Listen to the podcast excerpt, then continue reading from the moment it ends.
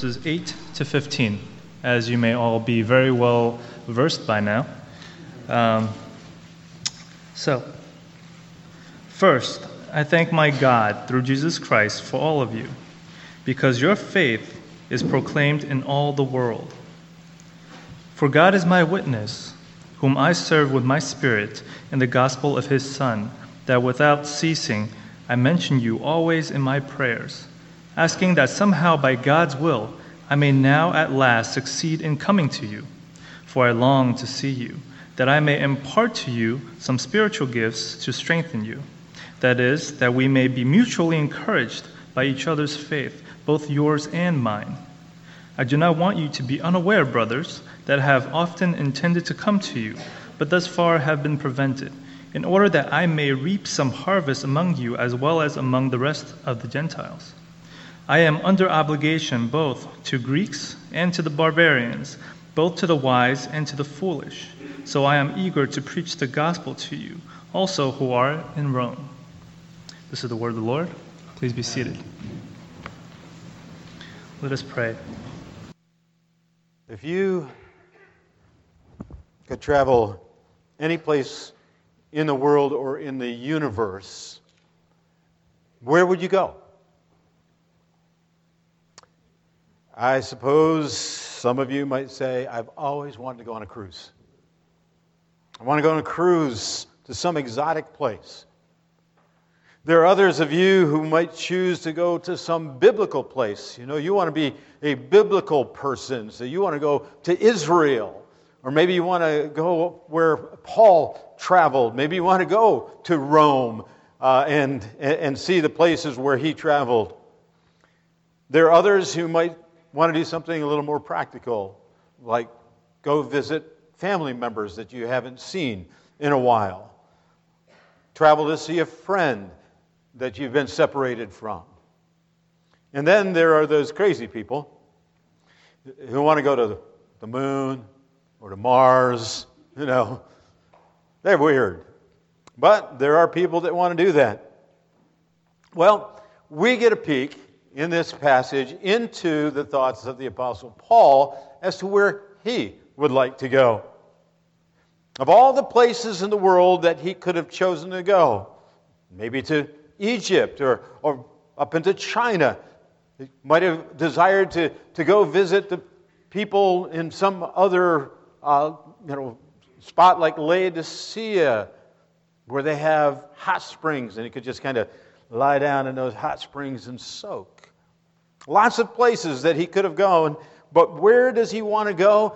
He tells us he wants to go where no other apostle, no other missionary, no other evangelist has ever gone. In our text this morning, Paul introduces us to that desire. And then he comes back to it in chapter 15. And in chapter 15, verses 20 and 21, he says this I make it my ambition to preach the gospel not where Christ has already been named, lest I build on someone else's foundation. Well, that was Paul's greatest desire. Of all the things that he could have wanted to do, to do, and the places where he could have wanted to go, he wanted to go where nobody else had gone with the gospel of Jesus Christ. From 48 to 58 AD, that's exactly what he did. Paul traveled throughout the eastern Mediterranean, going from city to city, preaching the gospel of Jesus Christ. And finally, he felt that all the major areas in that eastern part of the Mediterranean had been reached by himself or by other evangelists and missionaries. And now it was time for him to go to Rome. Now, he tells them in chapter 15, verses 22 to 24, he says, This is the reason why I have so often been hindered from coming to you. I told you, Matt, I told you, Karen, I'd tell you the answer to that question. Why was he hindered? But now, since I no longer have any room for work in these regions, and since I've longed for many years to come to you, I hope to see you in passing as I go to Spain. His dream of visiting them was soon going to be a reality. But as we flip ourselves back to chapter 1, There we get this amazing revelation of a man who had one central purpose for living. The writing of Romans is not simply a theological treatise given to the church at Rome because no apostle had been there. Perhaps the depth and the details into which he goes on these subjects has something to do with that. But in verses 8 to 15, the passages that many of you have been studying all week long, God grants us x ray vision below the surface of this man into his very heart that we might understand the motives for his life. And so, as our theme from this passage states this morning, since sin is the falling short of God's glory, our greatest joy should be for God to use us to bring someone back to living in his glory. And that was the passion of Paul. That was his heart. If you and I are created to passionately pursue the glory of God, if that's why we exist as a church, but as individuals as well, then there should be no greater delight in our heart than to see someone who is far from God, someone who is separated from God, coming into that living and vital relationship with Him through the sharing of the gospel. It should bring tremendous joy to us. Now, it would be a mistake for us as we look at this passage to see them simply as a story about Paul explaining why he hadn't made it yet to them. Instead, we need to sense the emotion that lies behind this as the apostle writes this letter. The passion of his heart, to listen to his heart beating. Hey, that's good. Beating for the sake of the gospel. Listen closely to verse 9, and you'll hear his heart for evangelism. This is the thrum, thrum, thrum that drives him forward in his ups and downs of his ministry. For God is my witness, whom I serve in the gospel of his Son. God is my witness. Paul's heart, his passion, God knowing the depths of that, that he would be able to share the gospel of the Son of God, Jesus Christ. For Paul, his apostleship is not simply a job. Last week we talked about the necessity of, of, of seeing our jobs as a call of God for the sharing of the gospel. But for Paul, this is more than just a job. Yes, it is his job, it is his calling, but it's the passion of his spirit that gives him strength as he goes through all of those obstacles, those beatings and the, the shipwrecks and the imprisonments and the stonings and all the other things that happened to him. As he hung there on that piece of driftwood for a day and a half in midst of the Mediterranean Sea, what kept him holding on was the desire to continue to share the good news of the gospel of Jesus Christ with others. Oh, that the Christians, you and me, that we would have that deep concern, that care about the souls of others, that we would care so deeply about the things of God.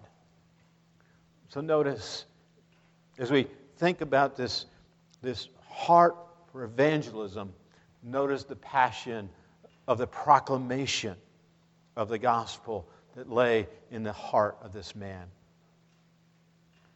On the back of your bulletins this morning, there's a story of Lucinda Rawlings. Her life was saved from an abortion because her mother saw the ultrasound. We talked about the importance of these women thinking about abortion, seeing those ultrasounds. Well, I wish today that we could view the ultrasound of Paul's heart. You would see it pulsing, pulsing with excitement over the saving work of God through Jesus Christ as he was working in Rome. We do have a form, though, of that ultrasound, and we see it in verse 8 of our text. First, I thank my God through Jesus Christ for all of you because your faith is proclaimed in all the world. You can almost feel and see the tears of joy flowing down his cheeks as he spoke those words. Because 10 years earlier, in the city of Rome, there was no one who knew God. Rome was the center of wickedness and sin. And now, 10 years later, there is a thriving church. A church had grown up, a church filled with hungry disciples wanting to learn, wanting to know the truth, wanting to share that truth with others. They wanted it so much that the news of what they were doing in terms of sharing the good news of the gospel was being heard throughout the whole world. Is that your heart for New York? Is that your passion today? With Paul, I'm excited for us here at Metropolitan. Your responses to what we have been doing with this mentoring ministry have been wonderful. And I've had the privileges of, of telling people far and near about what God is doing here at Metropolitan. As we share with one another, encouraging one another in the faith. I thank my God for all of you who are letting the gospel of Jesus Christ strengthen you. And there'll come a day in the not too distant future when your faith is going to be proclaimed as the faith of this church in Rome. Your faith is going to be proclaimed to the world. God is at work in and through us through this mentoring ministry. Do not grow weary in well doing, but let your hearts be stirred with passion for what God is doing in you, through you, and let it reach out to the world. But as we look at this heart of evangelism, notice as well the passion of prayer that is supporting this longing. You see, one of the themes that you've heard over and over again, and you will continue to hear, is that underlying everything that is done in the kingdom of God must be a passion for prayer. Still, if you ask the average Christian, ask them to pray out loud with you. And what tends to be the response. You'll probably get silence at first, and then there'll be a little bit of stuttering, and finally a mumbled, Well, I really don't pray out loud with anyone. And I get it. You see, our culture has told us that our religion, our faith, is personal and private. As a result, Christians tend to think that way. My faith is a private faith. The problem, though, is that Christianity is a relationship, not a religion. It is a relationship with God, it is a relationship with God's people. No relationship can develop into a healthy relationship without communication. Texting, tweeting, emails, that's not personal. That's not really a relationship. Without personal contact and communication, good relationships wither and die. Since God is the center of the relationship that we have in faith, prayer is essential. But not just prayer to God. Lots of people pray. All over the world, there are people praying today. Whether they're praying silently or they're praying some rote prayers to God God, help me. God, give me this. God, do that for me. But is that how you talk to your spouse? Is that how you talk to your children? Is that how you talk to your friends? To your coworkers? Praying with other people and for other people help us understand the purpose of prayer and the passion of prayer. This familiarity with God in prayer was at the forefront of what Paul is sharing. It is what drove his passion as he communed with Jesus Christ. The life of Christ then filled him so that he would then share with others. I want you to know that the Apostle Paul cared for the people in Rome. We see it in verses 9 and 10, don't we?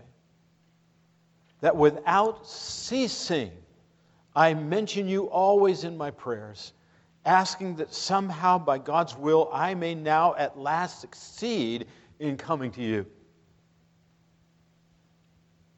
You talk about a heartbeat. We see it here, we feel it here. Think about how those Romans must have felt when they received this letter and they heard that the apostle of apostles was thinking about them, praying for them, concerned about them, praying for them regularly, ceasing, without ceasing. But I want you to know that that's what's happening here at Metropolitan. That's what's going on through this mentoring ministry.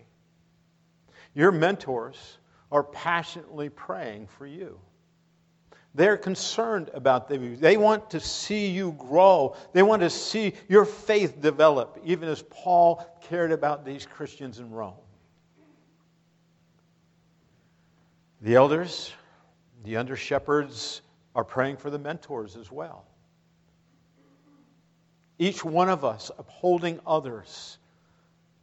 And that's why we call you weekly to take a few moments to pray with you, to let you know that God cares about you and we care about you because God cares. But what is it that we pray about? I love what Paul tells these Romans is the reason that he's praying to God ceasing, uh, unceasingly for them, that God would allow him to come and visit them. He believed that the personal interaction of a mentor with a mentee provided the best means for the hope of encouraging them in the gospel. Think about it. See, Paul's passion was not simply for a bunch of friends. We know that he had many friends in that church. We know that. How? Because of Romans 16. We'll get there eventually. But there was for Paul a much greater reason than that go to Rome than to see his friends, the people that he knew. We see it in verse 11. For I long to see you that I may impart to you some spiritual gift to strengthen you. I just received a, a, a card from my sister, and she told us how wonderful it was for us to be able to come back for the Gardner Christmas and spend time with the family. I love being together with my family. I love being together with the church family. I hope I have many friends here. You know, we love each other, we care about each other, we eat together, we have fun together, we play games together, we do all those kinds of things. all right, especially the eating, right, Tony? All right, man. So, we get together, we laugh, sometimes we cry together. We've done that, haven't we? We often just talk about what's going on in our week. We, might even talk about sports. I heard some of the, the guys in the back sinfully talk. No, they weren't sinfully. Talking about the games today. Okay. We just talk about different things. But Paul lets us know that that's not enough. That when we get together, that's not enough. God brings us together to encourage one another in Jesus Christ, to encourage one another in our faith. The writer of Hebrews puts it this way. The writer of Hebrews says that we're to encourage each other, and all the more as we see the day approaching. The, the more we, we recognize that Jesus Christ is returning, that should make us more excited about encouraging one another in the faith. And so, as we consider this, this hope of encouragement that Paul is sharing with us, notice the purpose of parenting in the spirit of encouragement. See, as often as we talk about the church as a family, sometimes it's kind of hard to get the right picture of it. Parenting is a good picture. Parenting has many aspects of what it means to be Christians and, and living in the Christian faith. Some more difficult than others. Those of you who have been parents know that.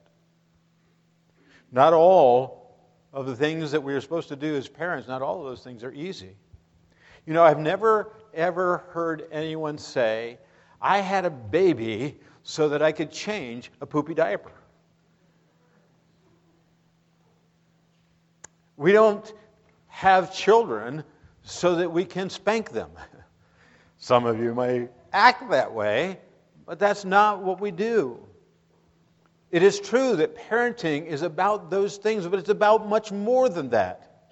It ought to be about helping a child grow into adulthood.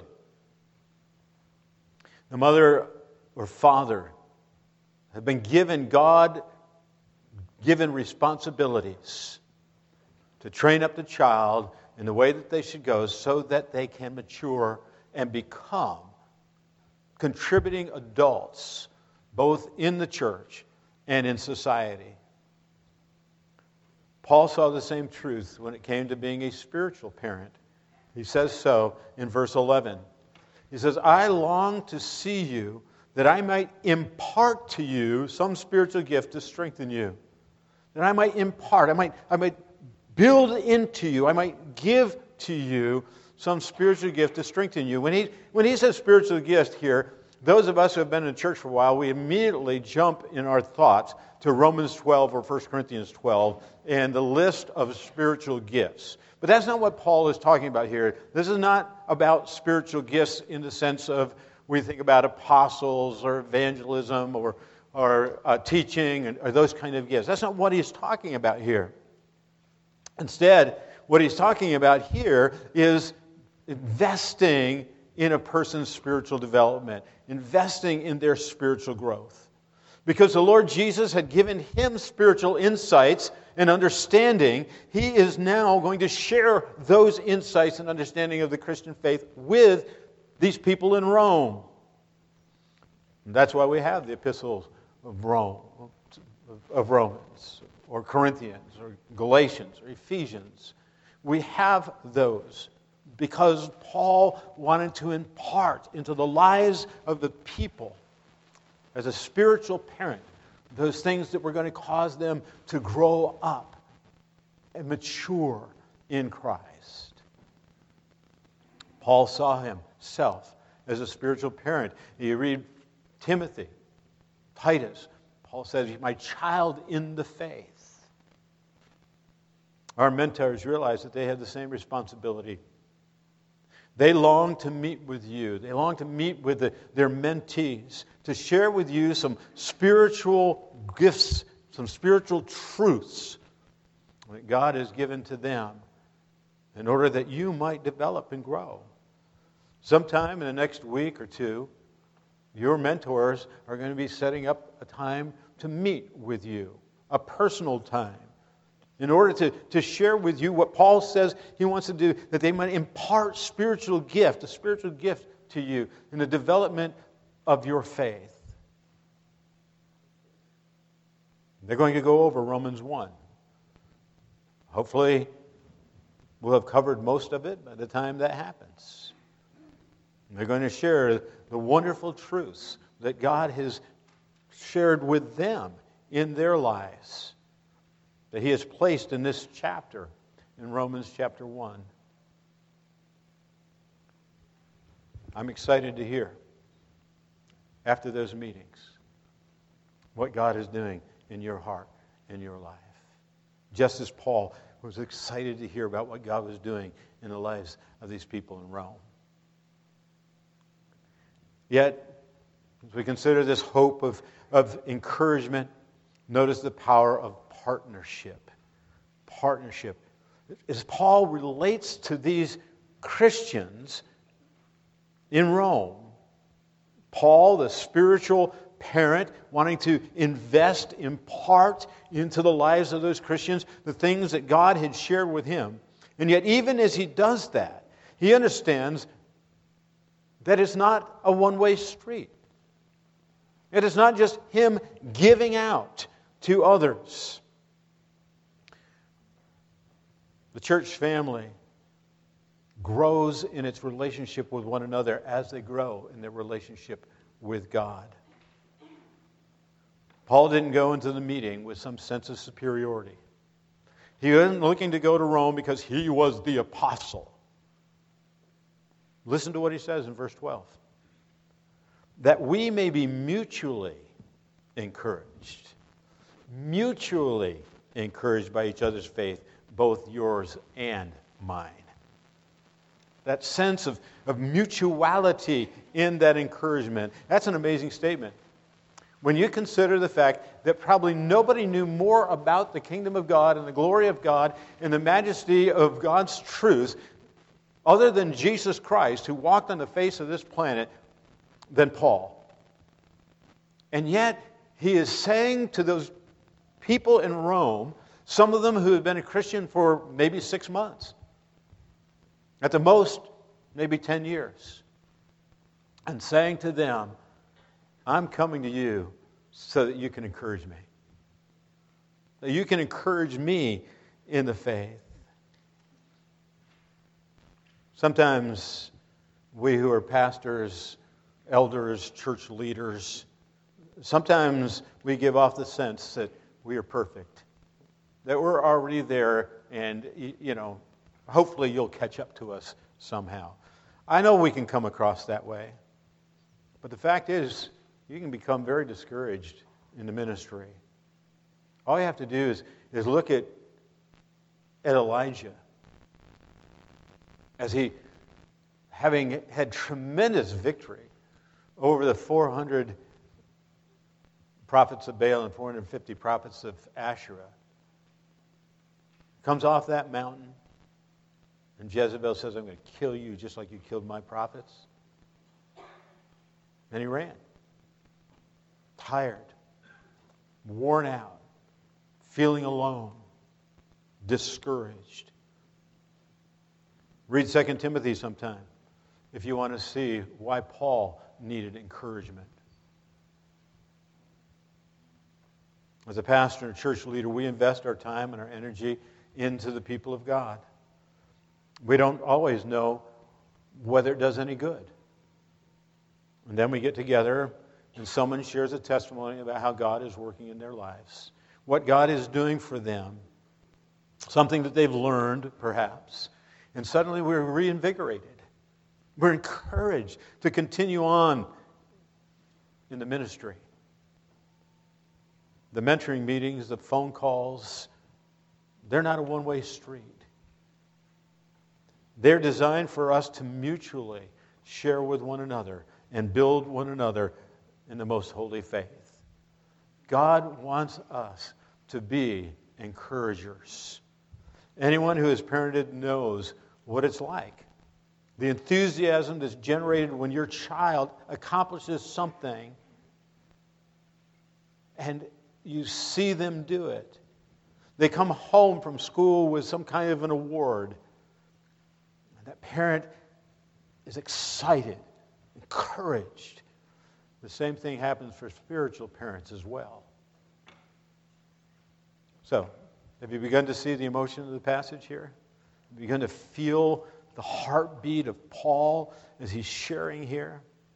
Put yourself in Paul's place. He longs to get to Rome.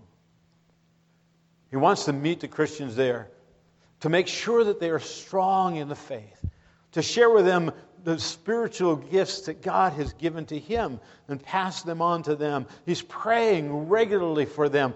Unceasingly, he says, he's praying for them. He's wanting to be encouraged by them and the testimonies of what God has done and is doing in their lives. His heart for evangelism, his desire to help through encouraging believers fills up these patients with passion and with power. But if that's all that we had, we would be left empty. A church that only rejoices in what is happening inside its four walls is a church that's going to die. You see, Paul sees the church as a family. He sees the necessity of parenting and, and, and investing and imparting into one another. He rejoices in that. But a family also wants marriages, and they want children born. They want grandchildren. Paul wants to see a harvest of everyone as well. He doesn't just want to see the Christians maturing and growing, but he wants them to see them maturing and growing that they might share their faith with others. In that card that my sister sent, in which she encouraged us because we came and spent time with the family, she also shared some family news. We have two babies on the way, and we have two marriages that are going to happen this year. So next Christmas, there's a potential to have four new family members. And it's only January. Who knows what's going to happen between now and December? And that's exciting. It's exciting. That is what Paul wanted for this church in Rome. He writes in verse 13 In order that I may reap some harvest among you as well as among the rest of the Gentiles.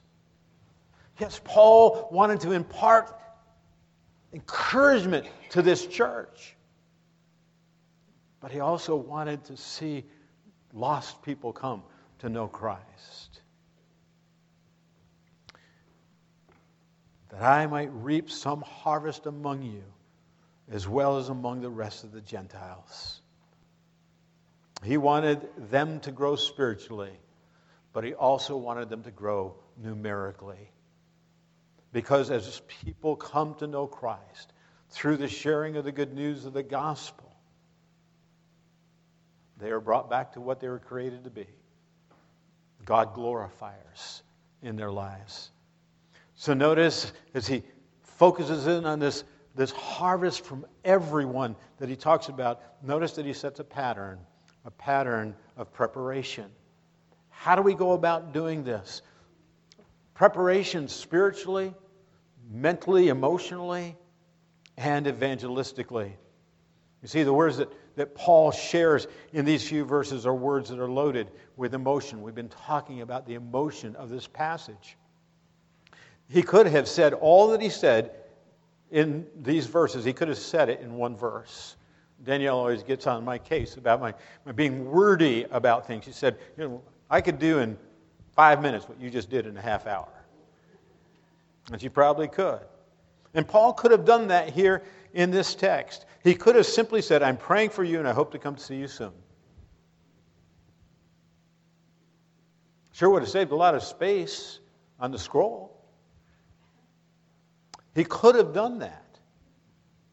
It's what it all boils down to. It's the substance of the whole thing. But Paul is not simply there to give them information. He is giving them his heart, he is giving them his hope, and he's giving them a desire for a harvest. He wants them to join with him in the greatest adventure of our faith, sharing the good news of the gospel of Jesus Christ. Verse 14 I am under obligation both to Greeks and to barbarians, both to the wise and to the foolish.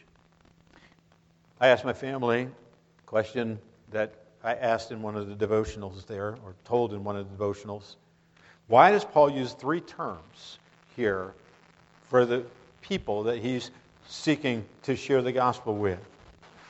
He mentions Gentiles in verse 13. And then in verse 14, he talks about the Greeks and the barbarians.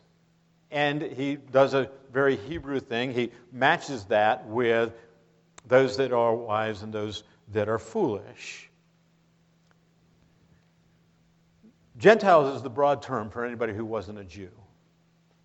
And since Paul was the apostle to the Gentiles, that's the heart, that's the passion that God gave to him to reach the Gentiles. The other apostles were sent to reach the Jews. And that doesn't mean that Paul didn't share with the Jews, but the passion that God had given to him, the calling that God had given to him, was to go to the Gentiles, and he took that seriously.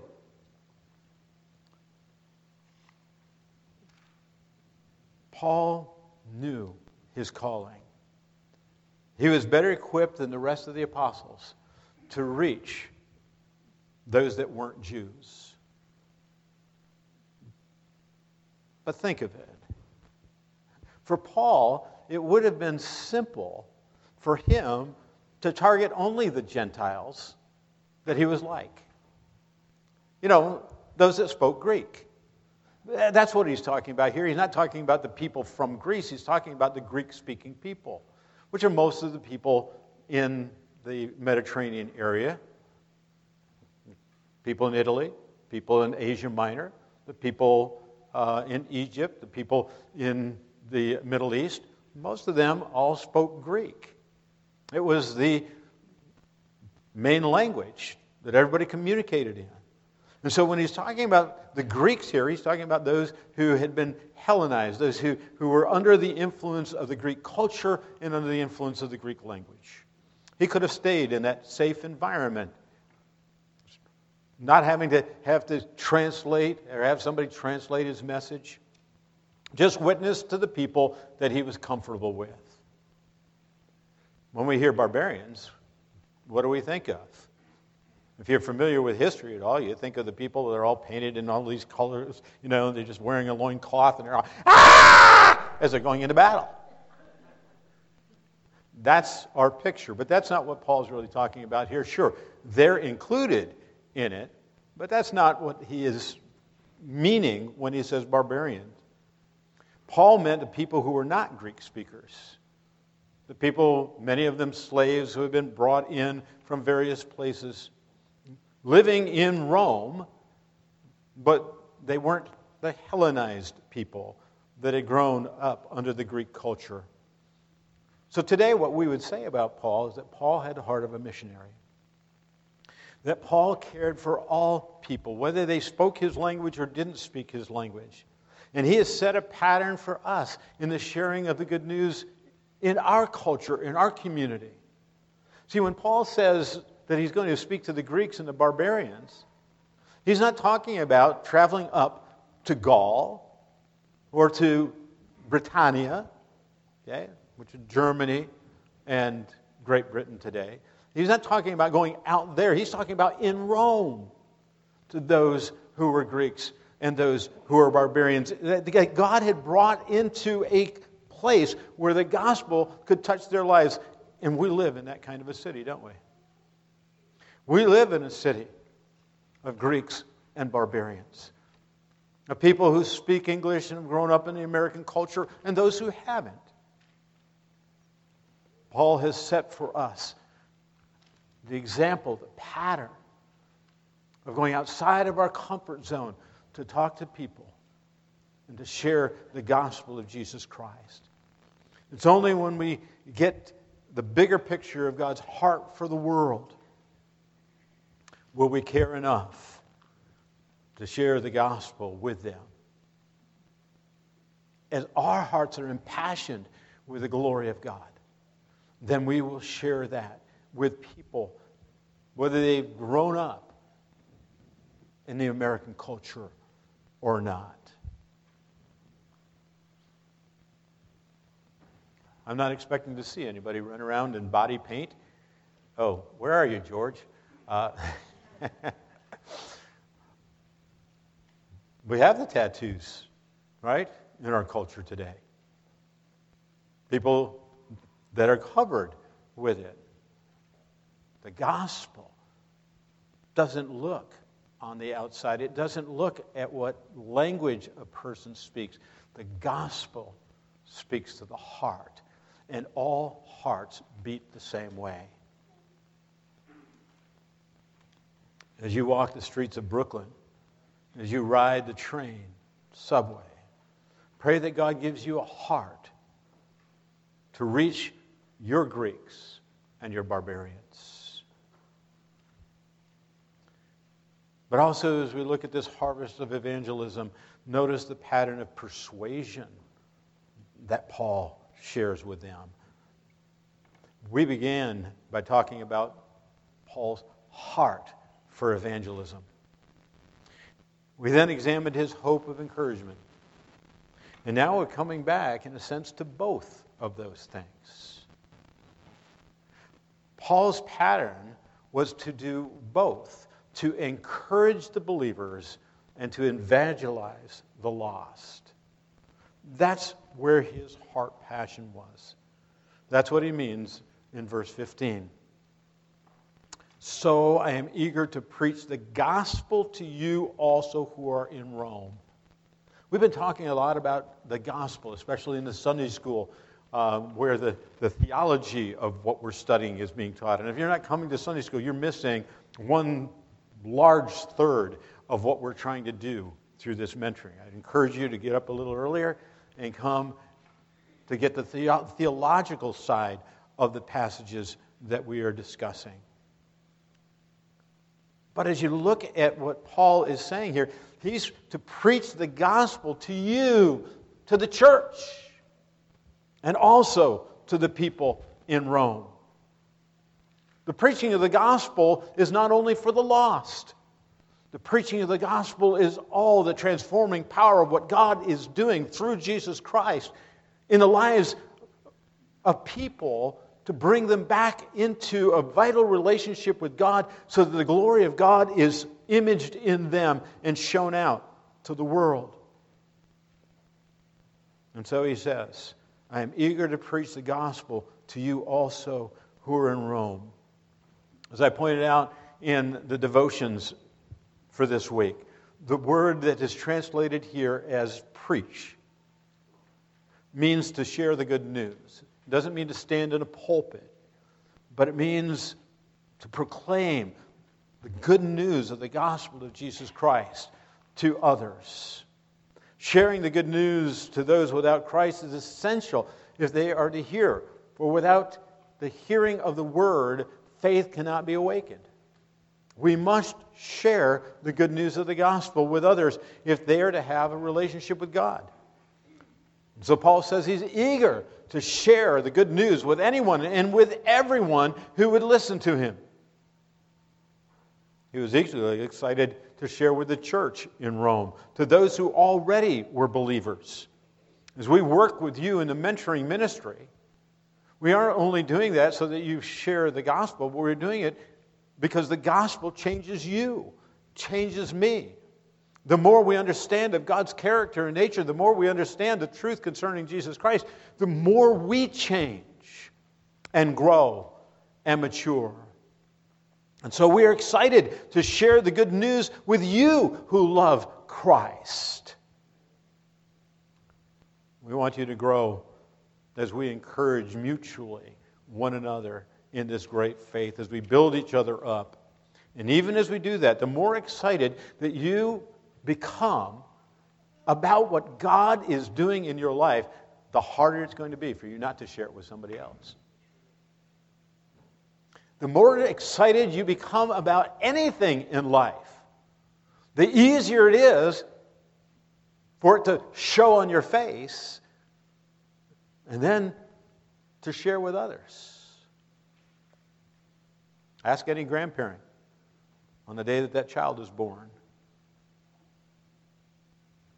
Do they just walk around? Just another day. That's it. Just another day.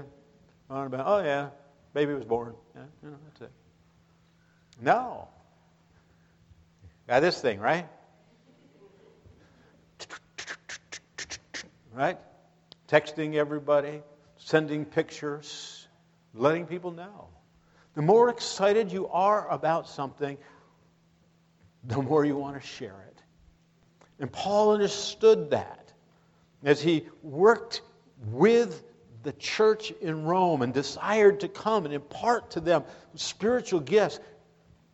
It wasn't just so that they would be a better person or they would even be a better Christian, but that as a result of their being a better Christian, that they would help to reap the harvest.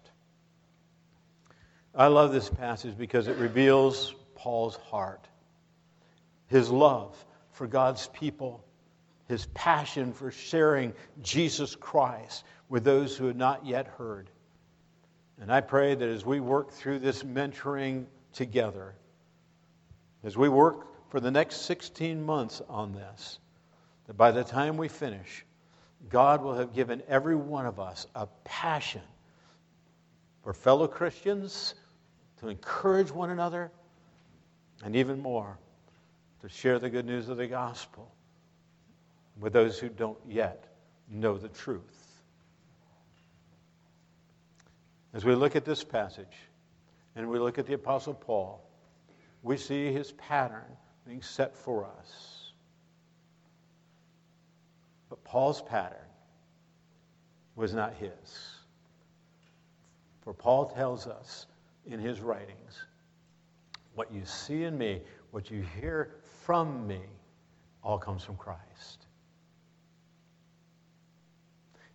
Imitate me because I imitate him. The opening words of this passage that we looked at today, those opening words, I thank my God through Jesus Christ.